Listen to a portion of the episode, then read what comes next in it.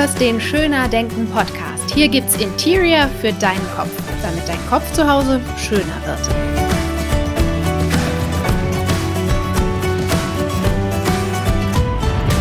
Willkommen. Ich freue mich, dass du eingeschaltet hast bei Schöner Denken. Vielleicht hast du es ja auf Insta schon gesehen. Heute halten wir im Kopf zu Hause Ausschau nach Denkfallen. Denn in die tappen wir alle häufiger, als uns vielleicht bewusst ist. Denn natürlich bemerken wir die nicht, aber die sorgen jetzt nicht gerade für eine gesteigerte Lebensqualität. Und damit das nicht so bleibt, habe ich mir natürlich einen Experten eingeladen.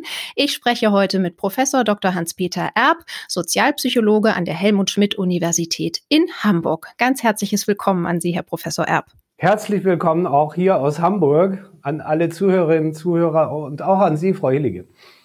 Dankeschön. Herr Professor Erb, bis zu 70.000 Gedanken rasen uns ja tagtäglich durch den Kopf und jetzt besingt das deutsche Liedgut ja auch noch die Freiheit der Gedanken. Und Sie als Sozialpsychologe, Sie untersuchen ja, woran sich unsere Denkprozesse tatsächlich so entlanghangeln. Wie frei sind unsere Gedanken denn wirklich? Ja, gute Frage. Äh, ich weiß auch nicht, wer die 70.000 mal gezählt hat. Selbst diese Zahl ist jetzt gerade für mich neu. Äh, woran hangeln sich unsere Gedanken entlang? Also wir haben zwei große Faktoren, die auf unsere Gedanken einen Einfluss nehmen. Das ist das, was von außen kommt. Das, äh, wir nennen das Stimuli, ja, also Reize aus der Umwelt. Und äh, wir reagieren natürlich auf diese Reize, äh, auch indem wir über etwas nachdenken. Äh, und das Zweite ist, dass wir auch Persönlichkeitseigenschaften mitbringen in die Situation, die unsere Gedanken auch lenken. Jetzt kann man äh, die Frage stellen, wie viel ist davon frei, wie viel ist davon nicht frei. Ähm, die, ich würde mal sagen, äh, wenn wir uns bewusst darüber werden, dass etwa 90 Prozent von dem, was wir so denken und was so in unserem Kopf vorgeht, uns gar nicht bewusst wird, also wir auch gar keinen Einfluss darauf nehmen. Äh, andere Forscher und Forscherinnen sagen auch, das sind 98 Prozent. Äh, wir brauchen uns da gar nicht so akademisch festzulegen. Äh, aber wenn wir uns das mal bewusst machen, dass so viel nebenbei abläuft, ohne dass wir es merken, dann habe ich vielleicht die Antwort auf die Frage, unsere Gedanken sind nicht sonderlich frei. Es sei denn, wir schalten in einen Modus, ähm, und zwar das bewusste Nachdenken, das aufwendige Nachdenken, das kennt natürlich auch jeder und kennt jede, äh, dann, wenn's, wenn's, wenn wir uns anstrengen beim Denken. Also äh, das merken wir dann auch. Äh, jetzt überlege ich, wie ich ein Problem lösen könnte oder jetzt überlege ich, äh, was der Nachbar gesagt hat. Und das wird uns dann bewusst und kostet uns Energie. Aber das ist der aller, allerkleinste Teil von dem, was so täglich bei uns läuft. Also tatsächlich nicht besonders viel Freiheit in dem Ganzen, erstmal auf den ersten Blick. Und wir alle haben ja auch wirklich unseren eigenen Kopf, der ist im Prinzip wie eine Blackbox. Es schaut uns ja keiner rein, zumindest doch nicht. Wer weiß, was Science Fiction noch so alles bringt, aber bislang nicht. Und auch uns selber ist ja oft ähm, wirklich verborgen, was Sie ja mit den 90 Prozent gerade schon angedeutet haben, warum wir überhaupt bestimmte Gedanken denken, warum wir manche öfter denken als andere ähm, und wie wir überhaupt auf unsere Gedanken kommen woher äh, kommt denn überhaupt die Abhängigkeit oder die Verbindung unserer eigenen Gedanken mit den Gedanken von anderen Menschen? Denn wir sind ja dennoch geprägt davon und auch ausgerichtet darauf, was vermutlich andere Menschen um uns herum denken. Familie, Freunde, Arbeitsumfeld. Wir machen uns ja viele Gedanken um die Gedanken der anderen mit. Das kann man so sagen. Und das sind dann auch bewusste Denkvorgänge. Also wie hat meine Kollegin reagiert, als ich das und das gesagt habe? Die hat vielleicht ihr Gesicht verzogen oder hat gelacht oder irgendwie sowas. Äh, und dann am Abend sitzt man da auf einmal und äh, überlegt, äh, was dahinter stecken könnte. Ähm, wir Menschen sind das sozialste Tier, sage ich mal, wenn man biologisch das begründen mag. und unsere Sprache, ähm, man kann auch sagen, sie hat sich vor allem deswegen entwickelt, weil wir mit anderen zu tun haben. Und äh, es gibt eigentlich kaum etwas, was wir heute aus unserem Alltag kennen, das wir alleine hinkriegen könnten. Also wir beide benutzen zum Beispiel ein Mikrofon, äh, wie es genau funktioniert. Ich habe so eine vage Vorstellung davon, äh, aber ich könnte nie eins alleine bauen. Äh, selbst Techniker können das gar nicht mehr. Also da kommt immer, kommt immer sehr viel zusammen, äh, was wir so im Alltag äh, oder mit was wir so im Alltag zu tun haben. Und das ist immer auf eine gewisse Art und Weise sozial, so dass sich natürlich die äh, viele Gedanken darauf beziehen, äh, was denken andere, was haben die für Vorstellungen. Ähm, oft genug liegen wir übrigens auch daneben, das ist dann auch eine andere Frage. Äh, aber äh, das ist sozusagen uns Menschen mitgegeben, äh, eigentlich der entscheidende Dreh des Menschseins ist, die, äh, ist der soziale Kontakt. Und äh, viele glauben inzwischen auch, dass Sprache sich überhaupt erst entwickelt hat, um über andere Menschen zu sprechen.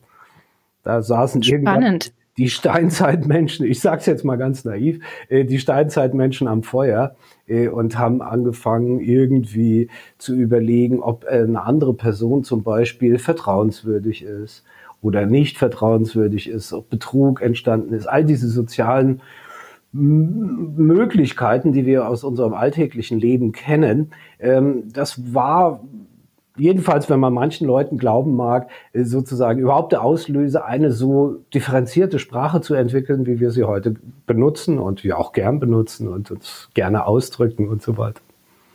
Und genau diese Sprache prägt ja auch unser Denken. Natürlich denken wir auch in Bildern und in Tonausschnitten oder wie auch immer. Jedes Denken passiert anders, aber viel, viel natürlich auch in der Sprache tatsächlich. Also wir haben schon an den ersten beiden Fragen gemerkt, äh, Denken ist eine ganz schön komplexe Sache. Ähm, auch wenn sie in unserem eigenen Kopf ist, haben wir sie irgendwie noch nicht so richtig im Griff bislang. Und wir hatten ja gesagt, heute wollen wir über Denkfallen sprechen, denn unsere Gedanken, die erscheinen uns ja meistens wirklich sehr logisch. Das ist ja der Teil, den wir bewusst, diese fünf Prozent zumindest, mitbekommen. Da haben wir das Gefühl, unsere Gedanken sind gut begründet und irgendwie stringent. Aber oft liegen wir damit eben doch nicht so ganz bei der Abbildung der Realität. Wann sprechen Sie als Sozialpsychologe denn tatsächlich von einer Denkfalle? Ja, also alles richtig, was Sie gesagt haben. Also äh, ob, äh, inwieweit man über Sprache hinaus denken kann, äh, ist auch nochmal umstritten in der Wissenschaft. Wollen wir uns auch gar nicht länger mit aufhalten. Aber ja, liegt mir natürlich näher, jetzt dazu noch eine Bemerkung loszuwerden. Die, wann sprechen wir von Denkfallen? Ähm, Im Grunde gehen wir in der Wissenschaft so vor, dass wir äh, schauen, wie Leute denken, wie sie zu ihren Schlussfolgerungen kommen, wie sie zu ihren Urteilen oder auch Entscheidungen kommen und können das dann ähm, erstens vergleichen mit normativen Modellen, wie wir sagen, also wie würde ein Computer zum Beispiel reagieren, wenn wir ihn ordentlich programmieren, ähm, was sind statistische Modelle, die man anwenden kann? Und wann gibt es da eine Abweichung? Und mhm. zweitens ähm, haben wir natürlich auch Vergleichsbedingungen. Also wir, wir könnten dann äh, überlegen, äh, wenn wir eine bestimmte Information vorgeben und die variieren, also unterschiedlichen Menschen, unterschiedliche Informationen vorgeben, äh, die vielleicht völlig banal ist, vielleicht mit dem Thema überhaupt nichts zu tun hat, die die Menschen aber trotzdem nutzen. Und äh, wenn wir so etwas feststellen, dann sprechen wir auch von Denkfalle. Äh, wobei die Falle, das hört sich so ein bisschen negativ an, aber ich denke, darüber äh, werden wir gleich nochmal sprechen, äh, wie negativ das denn alles ist. Auf jeden Fall, denn wir wollen natürlich nicht in der Theorie stecken bleiben, auch wenn die unheimlich spannend ist, sondern wir wollen ja tatsächlich etwas Praktisches für unseren Alltag tun und das Kopf zu Hause in der Hinsicht etwas entrümpeln und schauen, wo lauern die denn tatsächlich im Alltag, diese Denkfallen.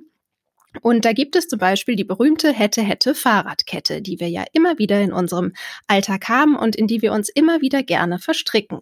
Im Fachjargon bei Ihnen heißt das kontrafaktisches Denken. Was hat es denn damit auf sich? Inwiefern ist das eine Denkfalle? Naja, ähm, so oder so. Also Denkfalle in dem Sinne, eh, als wir dann über äh, Ereignisse zum Beispiel nachdenken und uns dann womöglich ärgern, ähm, in Abhängigkeit von Kleinigkeiten. Also am besten ist es wohl, wenn ich ein Beispiel gebe. Äh, man, ver man, verpasst seinen Zug. Ähm, in einer Bedingung verpasst jemand seinen Zug um zwei Minuten und in, in der anderen Bedingung verpasst jemand den Zug um eine Stunde. Kommt also eine Stunde zu spät zum Bahnhof. Der Zug ist weg. Man muss auf den nächsten Zug warten. Die Konsequenzen sind in beiden Fällen die gleichen. Jetzt gucken wir aber mal, wer ärgert sich mehr. Und Sie ahnen es wahrscheinlich alle schon, äh, die, äh, Person, die jetzt für um zwei Minuten den Zug verpasst hat, ärgert sich mehr als die Person, die um eine Stunde verpasst hat. Einem Computer, so wie ich es vorhin gesagt habe, äh, würde das nicht passieren. Er würde halt gucken, wie kann er äh, als nächstes äh, sein Ziel erreichen, wann fährt der nächste Zug und so weiter, ohne diese Reaktion. Insofern, das ist kontrafaktisches Denken. Wir haben das an vielen Stellen. Also wir wissen zum Beispiel, dass Silbermedaillengewinner beim, bei Olympia oder sowas, der zweite Platz macht die Leute weniger glücklich als der dritte Platz hat auch keine Logik. Also Zweiter ist ja eigentlich besser als Dritter zu werden. Aber hier kommt wieder kontrafaktisches Denken ins Spiel. Ein bisschen schneller geschwommen, hätte ich die Goldmedaille im Schwimmen bekommen oder äh, gelaufen oder äh, sowas. Ähm, der, der Vergleichsstandard ist also in dem Falle der erste Platz. Und äh, für mhm. den dritten ist der Vergleichsstandard äh, gerade noch Glück gehabt also nicht Vierter geworden, doch noch eine Medaille, Bronzemedaille bekommen. Ähm, und äh, insofern sind die Bronzemedaille-Gewinnerinnen und Gewinner glücklicher als die mit der Silbermedaille. Ja. ja, spannend, wie unlogisch wir an der Stelle da tatsächlich denken. Und das ähm, ja, äh, Merkmal des kontrafaktischen Denkens, wenn ich das bei Ihnen richtig raushöre, ist auch, dass es sich auf die Vergangenheit bezieht, also auf etwas, was ich sowieso gerade gar nicht mehr verändern kann. Genau. Denn ich also, ärgere mich ja, dass ich diesen Zug vorhin verpasst habe. Ich ja. kann das ja nicht mehr rückgängig machen. Aber wir gehen das in Gedanken nochmal durch und äh, hätte der Taxifahrer, wäre der Taxifahrer drei Minuten schneller gekommen oder diese rote Ampel nicht äh, gewesen, ähm, dann hätte es noch geklappt. Ähm, sowas gehen wir durch. Äh, in dem Falle ziemlich sinnlos, weil der Zug ist verpasst, ist verpasst, ist verpasst, egal wie, wie viel man ihn verpasst hat.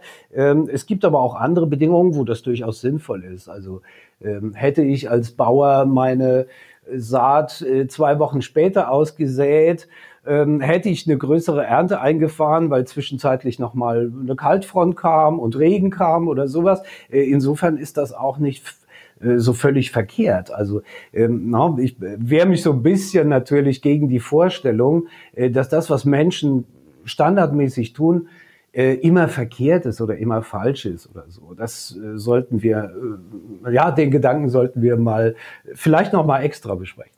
Hm. Das heißt, Sie weisen gerade schon darauf hin, in dem Beispiel von den Bauern wäre ja durchaus ein Lerneffekt sozusagen da. Also was könnte ich beim nächsten Mal besser machen? Wenn ich das richtig raushöre. Und in anderen Situationen bringt es uns gerade überhaupt nicht weiter. Und dann liegt ja genau die Kraft eigentlich darin, wenn ich jetzt an schöner Denken denke, dass ich genau diesen Unterschied für mich erkenne. Wann bringt mich das weiter, so zu denken? Und wann stehe ich mir damit selber im Weg, raubt mir Energie und Zeit, weil ich mich gerade mit etwas befasse, was sich nicht mehr ändern lässt und was auch keinerlei Einfluss auf mein weiteres Leben jetzt hat, ob ich jetzt diesen, in der Regel, ob ich jetzt diesen Zug verpasst habe oder nicht. Was steckt denn ja, hinter diesem Konter?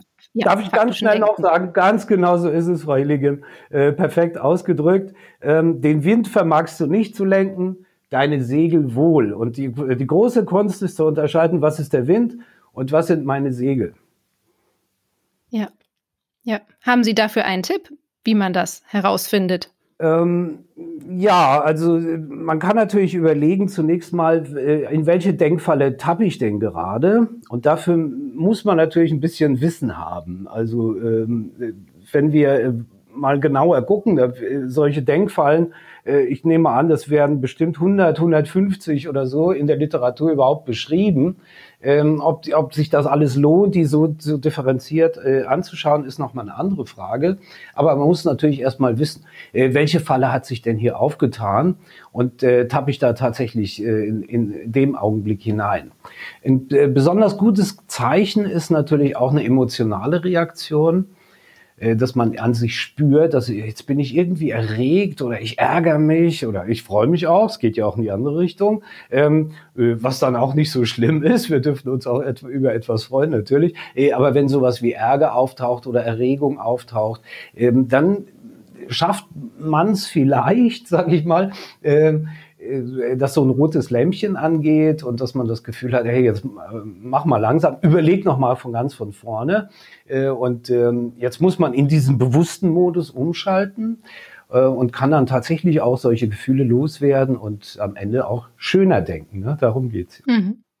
Also das heißt, ich schaue, ob ich gerade irgendwie emotional negativ, sagen wir mal, erregt bin, also irgendwie im Ärger oder in der Wut feststecke. Ich habe äh, durch Ihr Beispiel äh, die ganze Zeit das Bild vor Augen von äh, Menschen und ich selber habe das auch schon oft genug erlebt. Es gibt ja nicht nur den Moment, wo man den Zug um eine Minute verpasst. Es gibt ja oft genug den Moment, wo ich ihn noch angefasst habe, wo ich noch auf diesen dämlichen Türöffnerknopf oh Knopf gedrückt habe und es ist nicht mehr aufgegangen. Ich war gar nicht zu spät. Ich habe es wirklich geschafft und der doofe Zug hat es mir versaut. Das ist ja das Gefühl, was wir in dem Moment haben. Und dann eben ins Bewusste zu schalten und sich zu fragen, okay, kann ich daraus irgendwie was lernen für eine neue Situation? Und dann habe ich für mich festgestellt, sind gute ähm, Alternativen oder ähm, Entlanghangelstangen, die man dann anwenden kann. Welchen Einfluss hat das auf mein Leben in fünf Minuten, in fünf Stunden, in fünf Tagen, in fünf Wochen, in fünf Jahren? Also wie relevant ist das tatsächlich? Lohnt sich gerade meine enorme Wut, mein enormer Ärger oder kann ich das Ganze mal ein bisschen runterfahren? Jetzt kennen wir dieses kontrafaktische Denken natürlich in diesen kleineren Situationen, die wir gerade besprochen haben, aber es gibt die ja auch wirklich im Großen. Wenn wir uns Lebensfragen stellen, wenn wir Dinge bereuen oder in Frage stellen, die in unserem Leben passiert sind, wenn wir uns fragen, was wäre, wenn ich an dieser Kreuzung in meinem Leben anders abgebogen wäre? Wie würde mein Leben dann heute aussehen? Und es scheint unglaublich reizvoll, diese Gedanken irgendwie zu denken und mal zu schauen, was hätte werden können, wenn. Also Stichwort, was wäre, wenn ich den anderen Mann, die andere Frau geheiratet hätte? Was wäre, wenn ich Kinder oder keine Kinder bekommen hätte? Wenn ich das Studium gemacht hätte, die Aktien nicht verloren hätte? Und auch auf Schicksalsschläge bezogen. Was wäre gewesen, hätte ich nicht auf dieses blöde Handy geguckt, wäre dieser Unfall nicht passiert? Was wäre dann heute anders in meinem Leben? Wie sind diese Fragen zu bewerten? Ja. Steckt da das Gleiche hinter wie in dem Kleinen oder haben wir es da nochmal mit ganz anderen verborgenen Dingen zu tun, die wir da eigentlich gerade durchdenken wollen? Also, nee, das Prinzip ist genau das Gleiche. Hätte, hätte Fahrradkette, hätte ich das oder jenes so geändert. Äh, die Konsequenzen sind natürlich viel länger. Und äh, wenn ich darüber nachdenke, welche Frau ich vor 30 Jahren geheiratet habe oder welchen Mann ich damals geheiratet habe und äh, ob die Kinder zur rechten Zeit gekommen sind oder auch nicht oder warum gar keine Kinder, äh, dann hat das natürlich deutlich stärkere Konsequenzen auf unsere emotionale Befindlichkeit in diesem Augenblick. Ähm, wir, wir tappen dabei aber auch ganz schnell in eine Denkfalle, dass wir uns das, was hätte sein können, deutlich schöner vorstellen äh, ist auch bekannt, äh, äh, deutlich schöner vorstellen als das, äh, was dann am Ende tatsächlich passiert ist. Also äh, da gab es vielleicht für, für jemanden noch den anderen Mann, der war ja auch attraktiv und dann habe ich mich am Ende so oder so entschieden.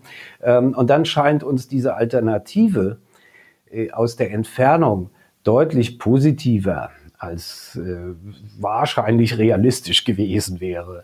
Ähm, also wir packen alle unsere Wünsche und Vorstellungen in diesen Kontrafakt hinein. So kann man das ausdrücken. Ja, wir tendieren zumindest dazu, äh, mhm. das am Ende deutlich schöner zu sehen, äh, als es tatsächlich gewesen wäre. Jetzt haben wir natürlich rein wissenschaftlich gesehen, können wir das ja nicht zurückdrehen und die andere Uhr mal ablaufen lassen. Äh, das geht nicht. Äh, es gibt ja berühmten Film Butterfly-Effekt vielleicht kennt ihn jemand äh, aus der Zuhörerschaft, ähm, äh, da wird öfter mal zurückgedreht, aus irgendeinem Grund schafft das einer, äh, aber im realen Leben funktioniert das nicht. Übrigens sehr interessanter Film, auch aus psychologischer Perspektive.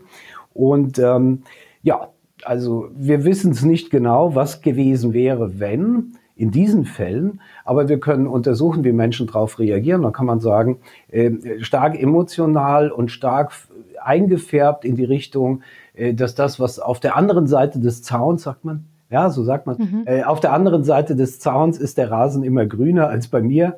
Äh, und mhm. äh, in diese Falle tappen wir dann auch äh, sehr schnell hinein.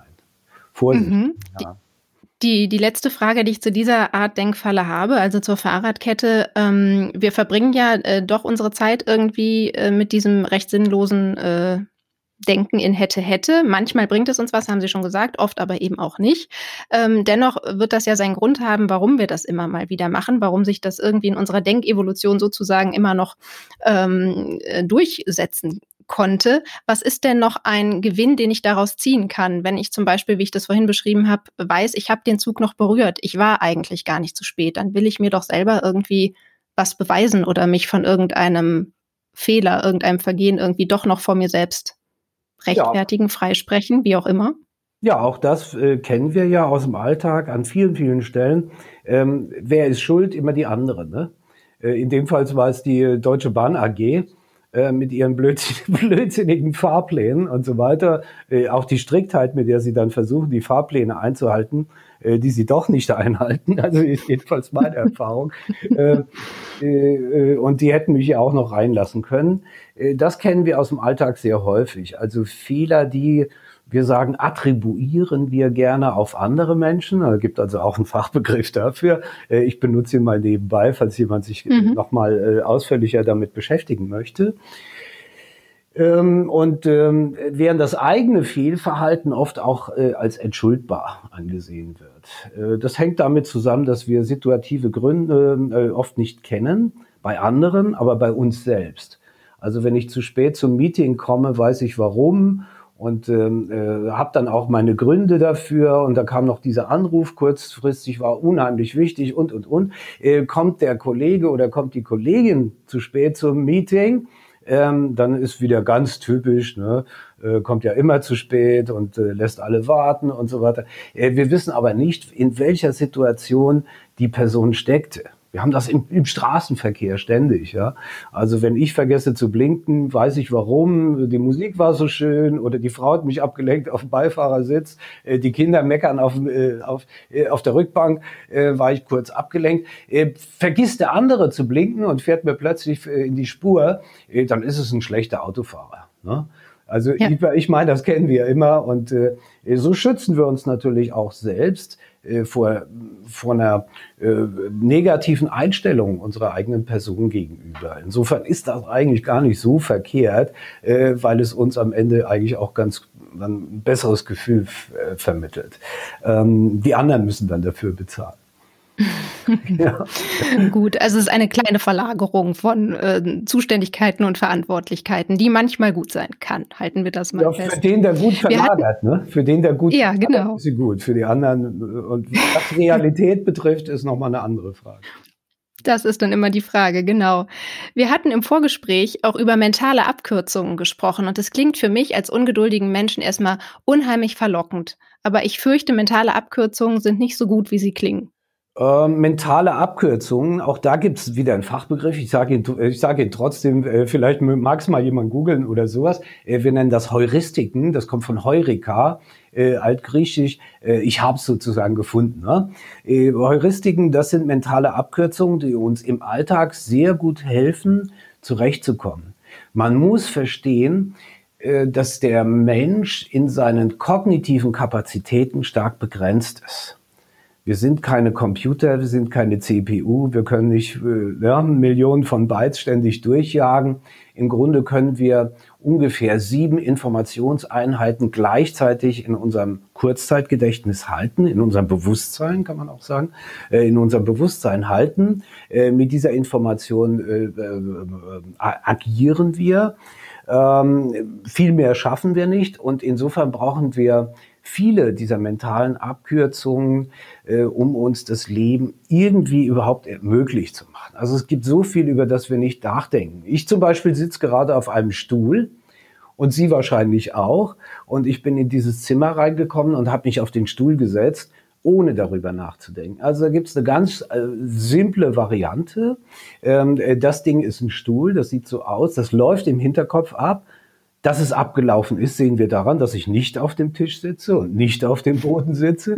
ja, ähm, es ist abgelaufen, aber es hat mich keine Energie gekostet. Ähm, ich habe meine äh, kognitiven Kapazitäten, wie wir das gerne nennen, äh, also äh, meine Möglichkeiten, meine Denkmöglichkeiten, auf das konzentriert, was jetzt eigentlich wichtig ist und äh, der Rest läuft sozusagen im Hintergrund ab.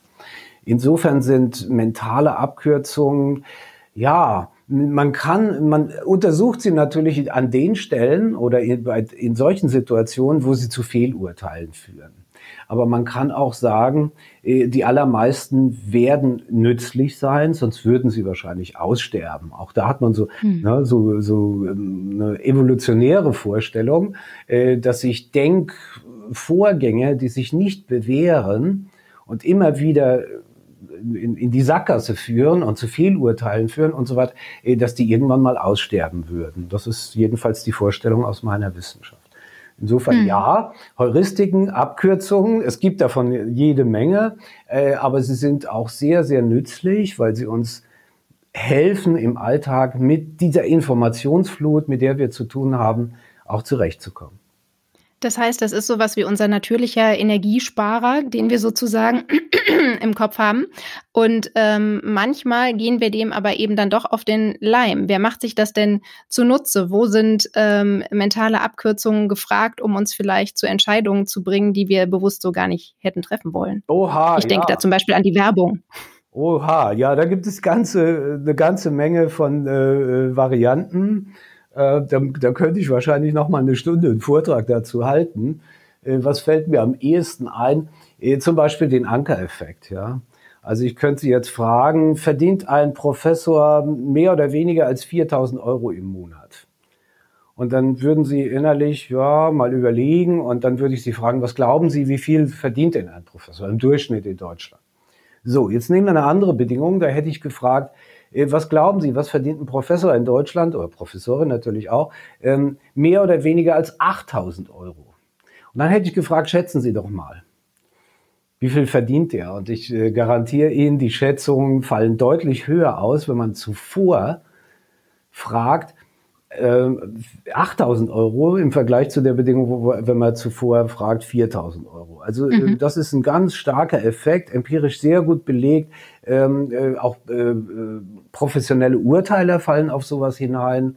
Äh, wenn wir Leute an der Börse fragen, schätzen Sie mal den, ähm, äh, den Dollarkurs in drei Monaten, ist das mehr als äh, 1,18 Euro oder weniger? Und in der anderen Bedingung fragen wir, ist es mehr als 1,25 oder äh, weniger? Äh, und dann sehen wir auch bei diesen Leuten einen starken Effekt, dass sie sich von diesem Anker, einen numerischen Wert, den man vorgibt, äh, in ihren absoluten Schätzungen tatsächlich auch beeinflussen lassen. Auch Richter fallen mhm. drauf rein.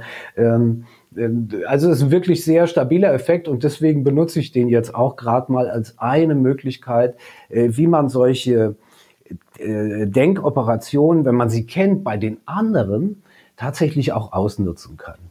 Also mhm. gehe ich zum Flohmarkt, schaue mir das äh, Teil an, das ich vielleicht gerne hätte.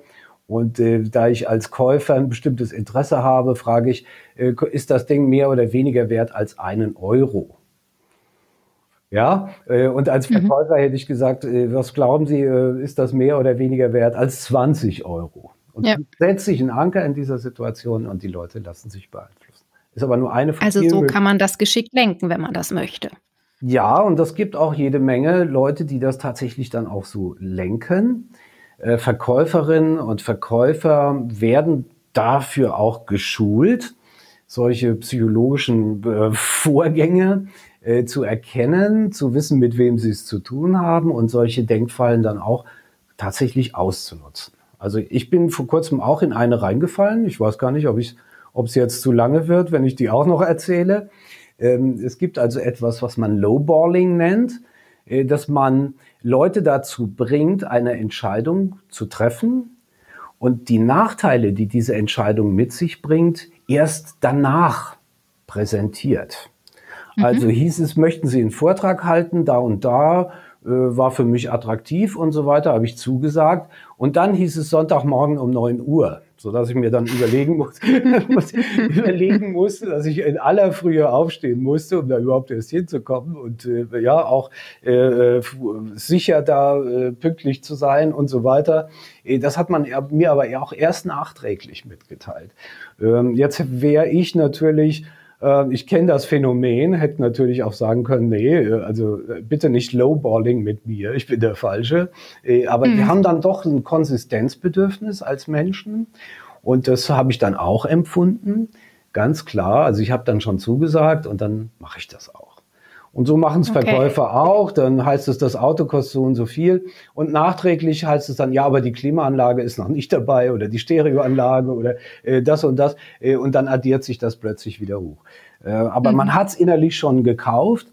Man hat sich schon entschieden und äh, bleibt man auch dabei. Ist auch so eine Falle habe es gerade bei mir selbst beobachtet. Ne? Das ist ja gut zu wissen, dass es auch dem Experten passiert. Aber ja, aber ja, ne? also wir funktionieren auch nicht anders. Äh, manchmal kennen wir solche, äh, solche Effekte und dann merke ich zum Beispiel, der, der äh, Flohmarktverkäufer äh, nennt mir einen hohen Preis, um das auszunutzen, äh, dann kann ich schon dagegen eingehen und äh, meine Gedanken dann auch reinigen. Ähm, aber ja, trotzdem, ne? also gefeit ist da niemand.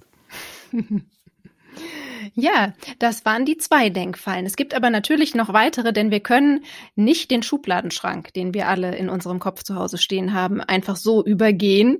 Äh, auch das hilft sicherlich, diese Denkschubladen, die wir haben, um uns das Denken letztlich zu erleichtern, zu verkürzen, zu vereinfachen, Energie zu sparen, wie Sie es vorhin schon gesagt haben. Aber natürlich führt uns das auch genauso oft äh, in die Irre. Ich habe zum Beispiel neulich eine Doku gesehen, wo es um äh, Pannenhelfer und Helferinnen ging und dann eine weibliche Mitarbeiterin begleitet wurde. Und wenn die vor Ort ankam, wurde sie erstmal nicht als die echte Mechanikerin angesehen, sondern es wurde gedacht, da kommt halt einer irgendwie vorher schon mal gucken oder es ist die Fahrerin, die den richtigen Mechaniker noch dabei hat oder wie auch immer. Und nun sind solche Vorurteile, um die es da ja letztlich geht, sehr verpönt in der Öffentlichkeit und trotzdem haben wir die ja alle irgendwo im Kopf, schon allein, weil, weil wir die Energie beim Denken sparen müssen. Was ist Ihr Tipp, wie man damit umgeht? Tja, wie geht man damit um? Äh, die, es geht hier um Stereotype. Wir haben also bestimmte stereotype Vorstellungen davon, wie Menschen, die einer bestimmten Gruppe zugehören, äh, sind welche Eigenschaften sie mitbringen, was sie, ne, Vorteile, Nachteile und so weiter kann man. Und da passt halt die weibliche Mechanikerin nicht hinein. Ich habe mich selbst mal dabei erwischt. Vor vielen Jahren äh, habe ich Fußball geguckt, äh, die deutsche Nationalmannschaft, und da ist zum ersten Mal ein schwarzer Spieler aufgetaucht. Ich meine, der hieß Asamoah, aber vielleicht, ich bin ja auch nicht so im Fußball drin. Den gab es auf jeden Fall mal, ja. Ja, ja. Und dann habe ich gemerkt, dass ich eine seltsame Reaktion bei mir verspürt habe. Da frage ich mich dann auch selbst, bist du jetzt Rassist oder sowas? Äh, hm. Natürlich bin ich kein Rassist, äh, ganz sicher nicht und äh, wehre mich auch gegen jede Vorurteile und Stereotype und so weiter. Ja, aber ich habe es trotzdem gehabt, dieses Gefühl. Und äh, wir kennen das aus der Literatur, äh, dass wir alle äh, entsprechend reagieren. Diese Stereotype sind überall, sie werden über alle Quellen vermittelt Vorbilder, die wir sehen. Glücklicherweise haben wir eine weibliche Bundeskanzlerin, so dass da mal ne, das ein bisschen aufgeweicht äh, äh, wurde. Ähm, Politiker müssten alle männlich sein oder irgendwie so ein Quatsch. Ähm, da gibt's dann äh, doch na, so kleine Veränderungen im Leben, aber dieses Stereotyp, äh, das wird automatisch aufgerufen und wir können uns eigentlich nur wie ich vorhin schon sagte, bei den anderen äh, äh, Themen, die wir hatten, wir können uns wirklich nur bewusst dagegen wehren. Wir, muss, ich muss akzeptieren, dass mir das beigebracht worden ist, dass Frauen keine Mechaniker sind und Männer keine Kindergärtnerinnen oder irgendwie sowas. Ähm, das muss ich akzeptieren und dann muss ich sagen, hey, jetzt aber mal langsam. Ja?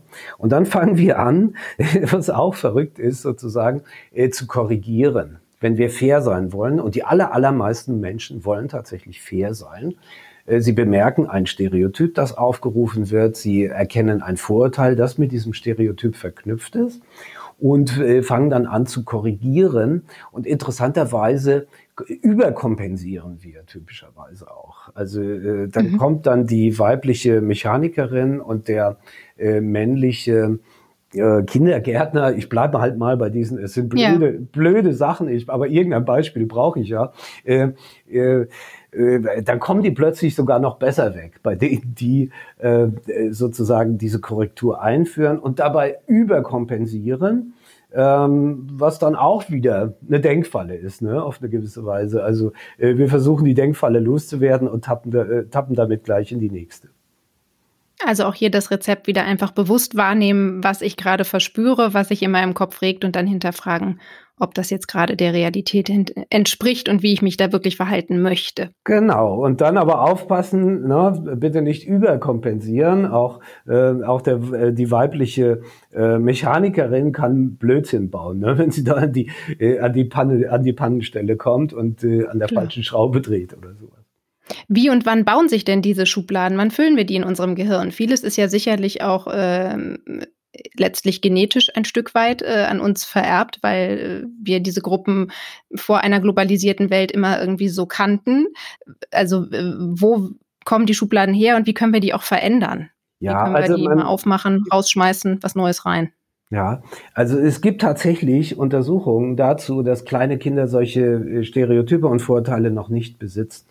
Äh, das spricht dann doch stark dagegen, dass wir das sozusagen vererbt bekommen haben. Okay. Äh, was vererbt wird, ist natürlich das Kategorisieren. Äh, das hatte ich vorhin schon als Beispiel mit diesem Stuhl. Ich gehe in ein Zimmer und ich baue die Kategorie auf, das ist der Stuhl, das ist der Tisch und so weiter. Und das läuft automatisch ab. Und so automatisch läuft es natürlich auch ab, wenn ich mit anderen Menschen zu tun habe. Eine der wichtigsten Kategorien, und die haben Sie selbst auch angesprochen, ist zum Beispiel, ist männlich oder weiblich. Das sehen wir sofort, also allermeistens zumindest sehen wir das sofort äh, und äh, wir reagieren dann als Menschen drauf. Äh, aber na, sozusagen das Kategorisieren, das ist stark festgelegt. das ist uns genetisch mitgegeben.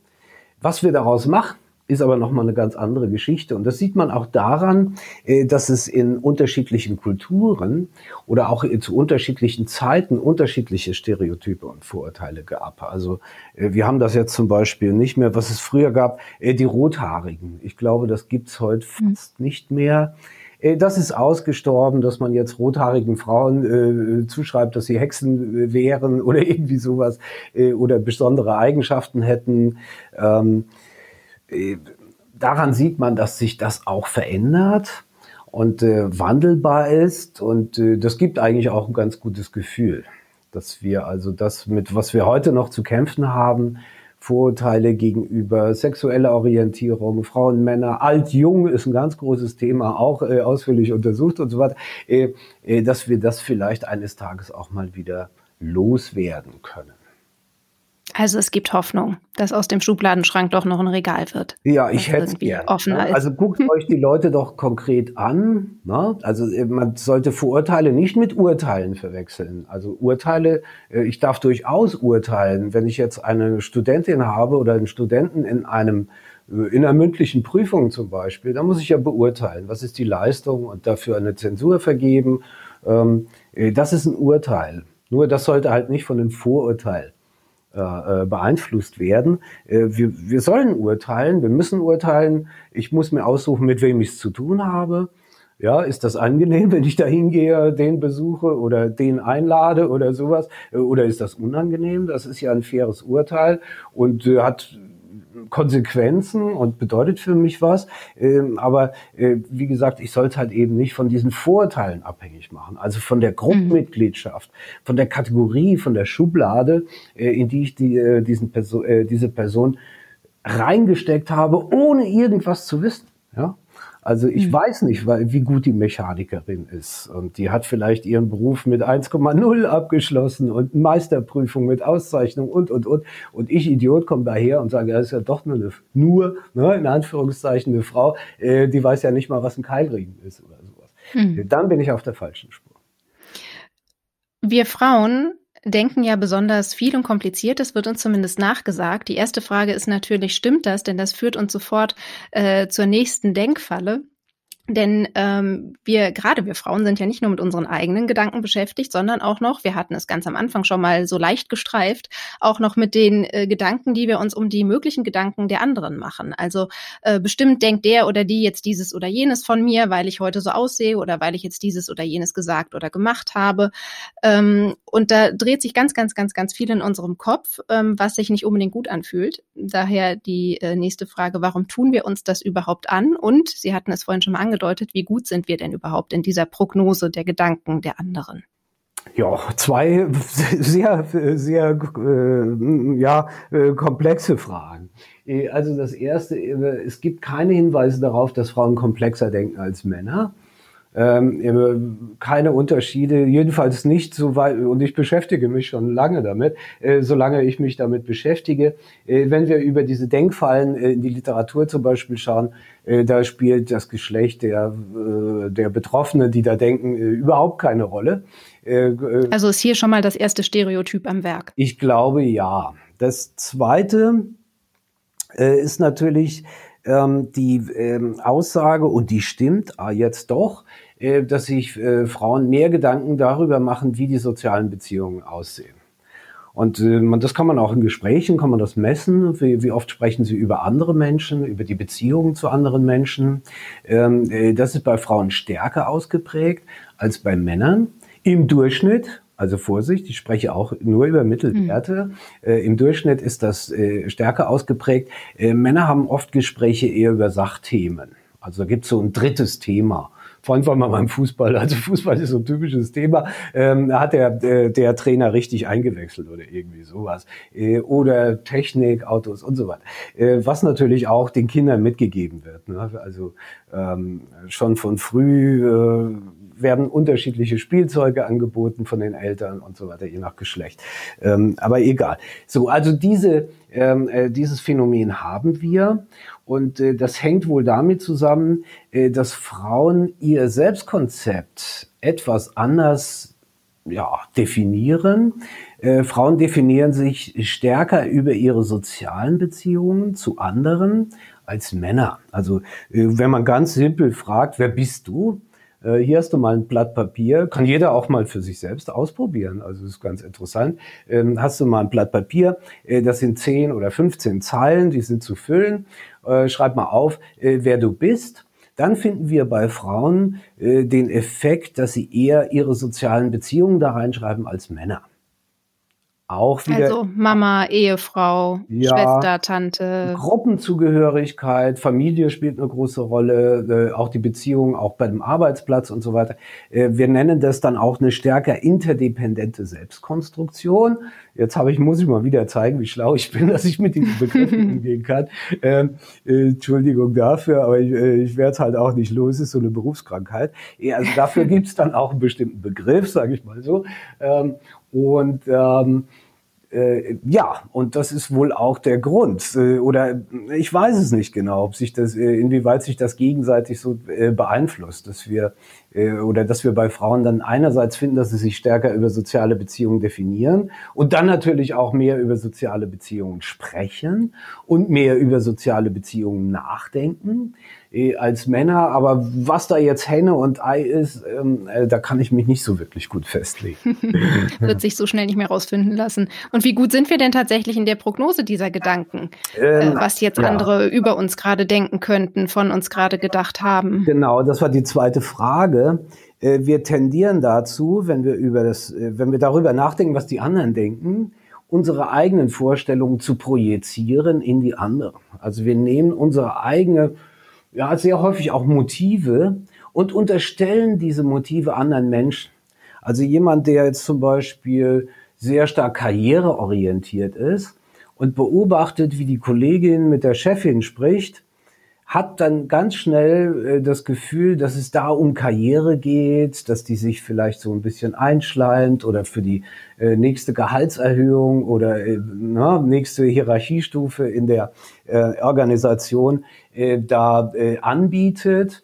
Und äh, eine andere Person, die vielleicht eher sozial orientiert ist, ähm, also äh, an, an den sozialen Beziehungen interessiert ist, die auch bei der Arbeit ja extrem wichtig sind, äh, die sieht die gleiche Situation und projiziert was ganz anderes hinein. Also da geht es jetzt um Social, um, eine, um einen sozialen Austausch zwischen diesen beiden.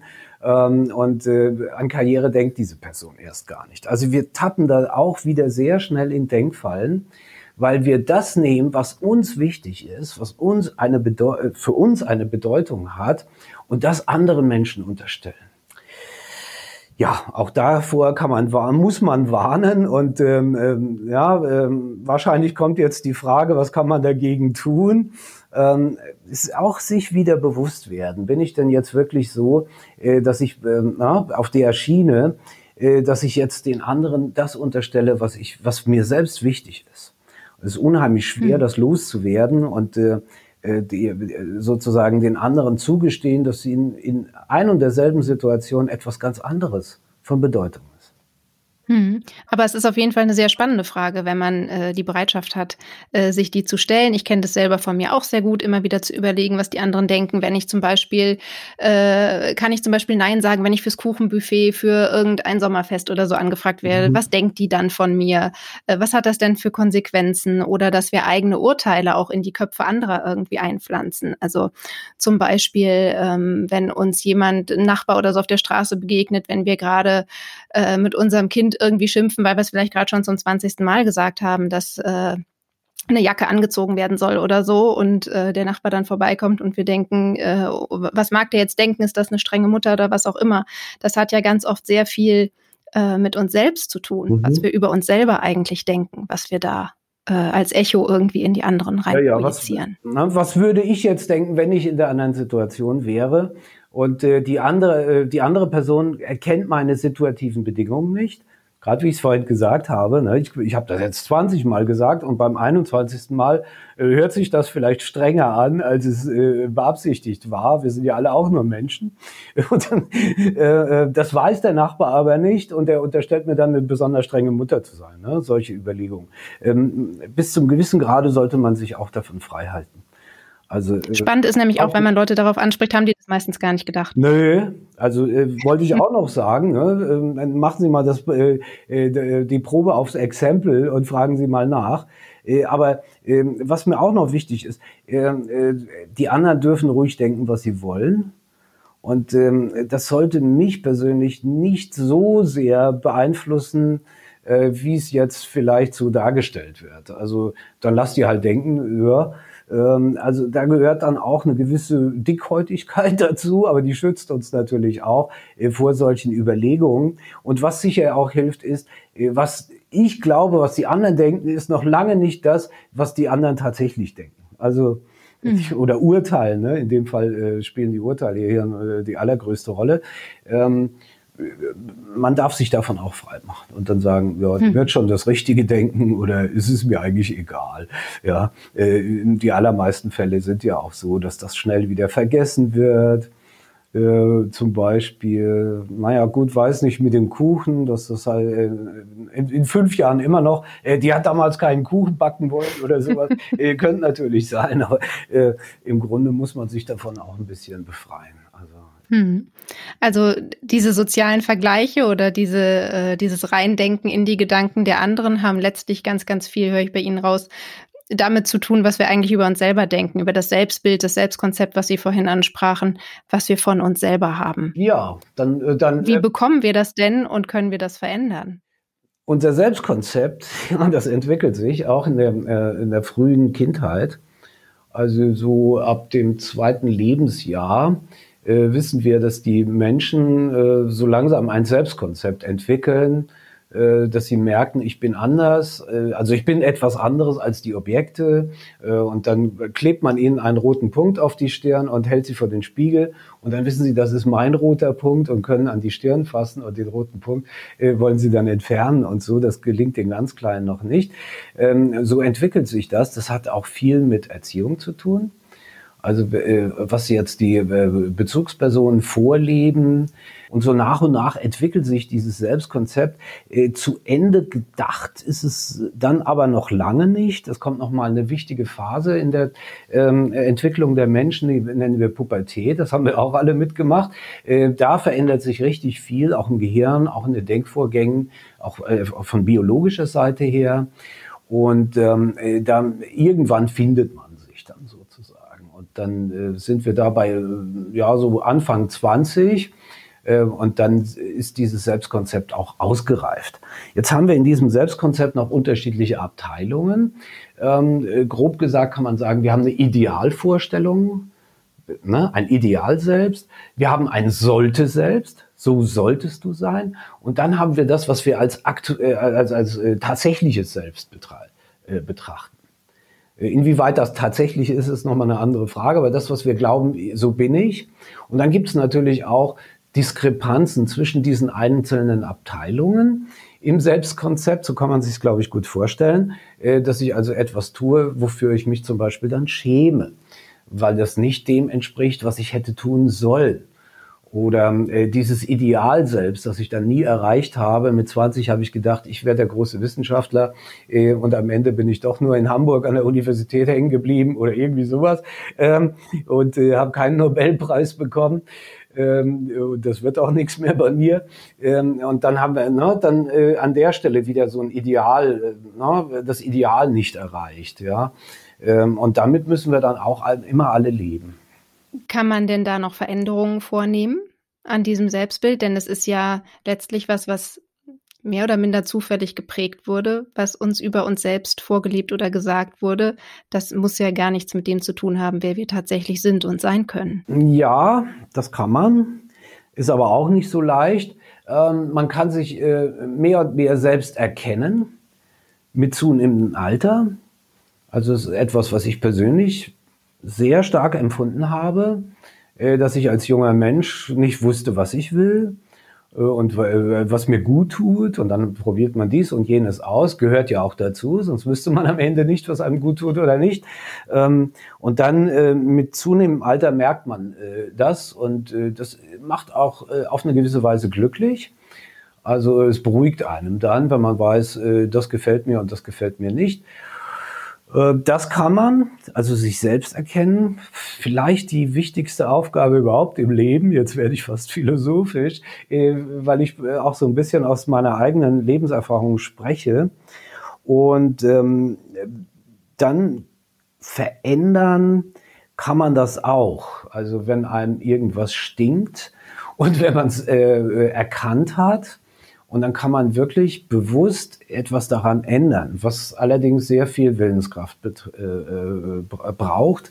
Also auch wieder eine große Anstrengung. Geschenkt kriegt man das nicht. Aber ich bin sicher, dass sich diese Anstrengung absolut lohnt, denn wie Sie vorhin sagten, äh, lass es dir öfter egal sein, was die anderen über dich denken. Genauso würde ich bei schöner Denken sagen, investier die Zeit und die Energie da rein, was du selber über dich denkst und arbeite daran, dass das ein Bild ergibt, ähm, was dich glücklich macht und ja. mit dem du dich authentisch und wohlfühlen kannst, dann fällt dieser ganze Stress mit der Vergleicherei zum Beispiel schon mal äh, ja. vielleicht nicht mehr ganz weg, aber vielleicht halb so groß aus. Ja, ja, gut. Äh, es geht äh, darum, in, in, Einklang, in Einklang zu kommen. Ich glaube, so genau. kann man es äh, formulieren. Äh, und da darf man auch mal was äh, akzeptieren an der eigenen Person, äh, was vielleicht objektiv gesehen nicht so positiv ist. Äh, das ist eine negative Eigenschaft von mir und ich werde sie aber auch nicht so wirklich los. Sie gehört zu mir und äh, vielleicht äh, oder hoffentlich habe ich doch einen, der mich dafür liebt. Äh, das ist sozusagen ne, die, äh, der richtige Umgang damit. Ja, ganz genau. Genau, und sich selber damit zu lieben. Herr Professor Erb, jetzt haben wir einen ganz, ganz großen Bogen geschwungen. Ich danke Ihnen ganz, ganz herzlich für all Ihre Zeit, für all Ihre wertvollen Gedanken und Erläuterungen. Ich bin sicher, da ist ganz, ganz viel drin, was das Kopf zu Hause vieler Hörerinnen und Hörer schöner machen kann. Ganz herzlich. Ja, ich danke Ihnen, auch äh, allen Zuhörerinnen und Zuhörern für die Aufmerksamkeit und äh, ja, wünsche Ihnen alles Gute. Bis dahin. Ja, ich hoffe, diese Folge hat dir gefallen. Wenn ja, dann vergiss auf gar keinen Fall, ähm, diesen Podcast zu abonnieren, damit du auch die nächsten Folgen nicht verpasst. Teile die Folge natürlich gerne, so kannst du schöner Denken in die Welt bringen. Und folg mir doch gerne auf Instagram, denn da kannst du auch deine eigenen Fragen einreichen, zum Beispiel für Podcast-Interviews, die anstehen. Da teile ich vorher immer gerne schon, wer ins Interview kommt und so kannst du diesen Podcast ganz aktiv mitgestalten. Schreib mir natürlich auch gerne deine Gedanken zu der heutigen Folge.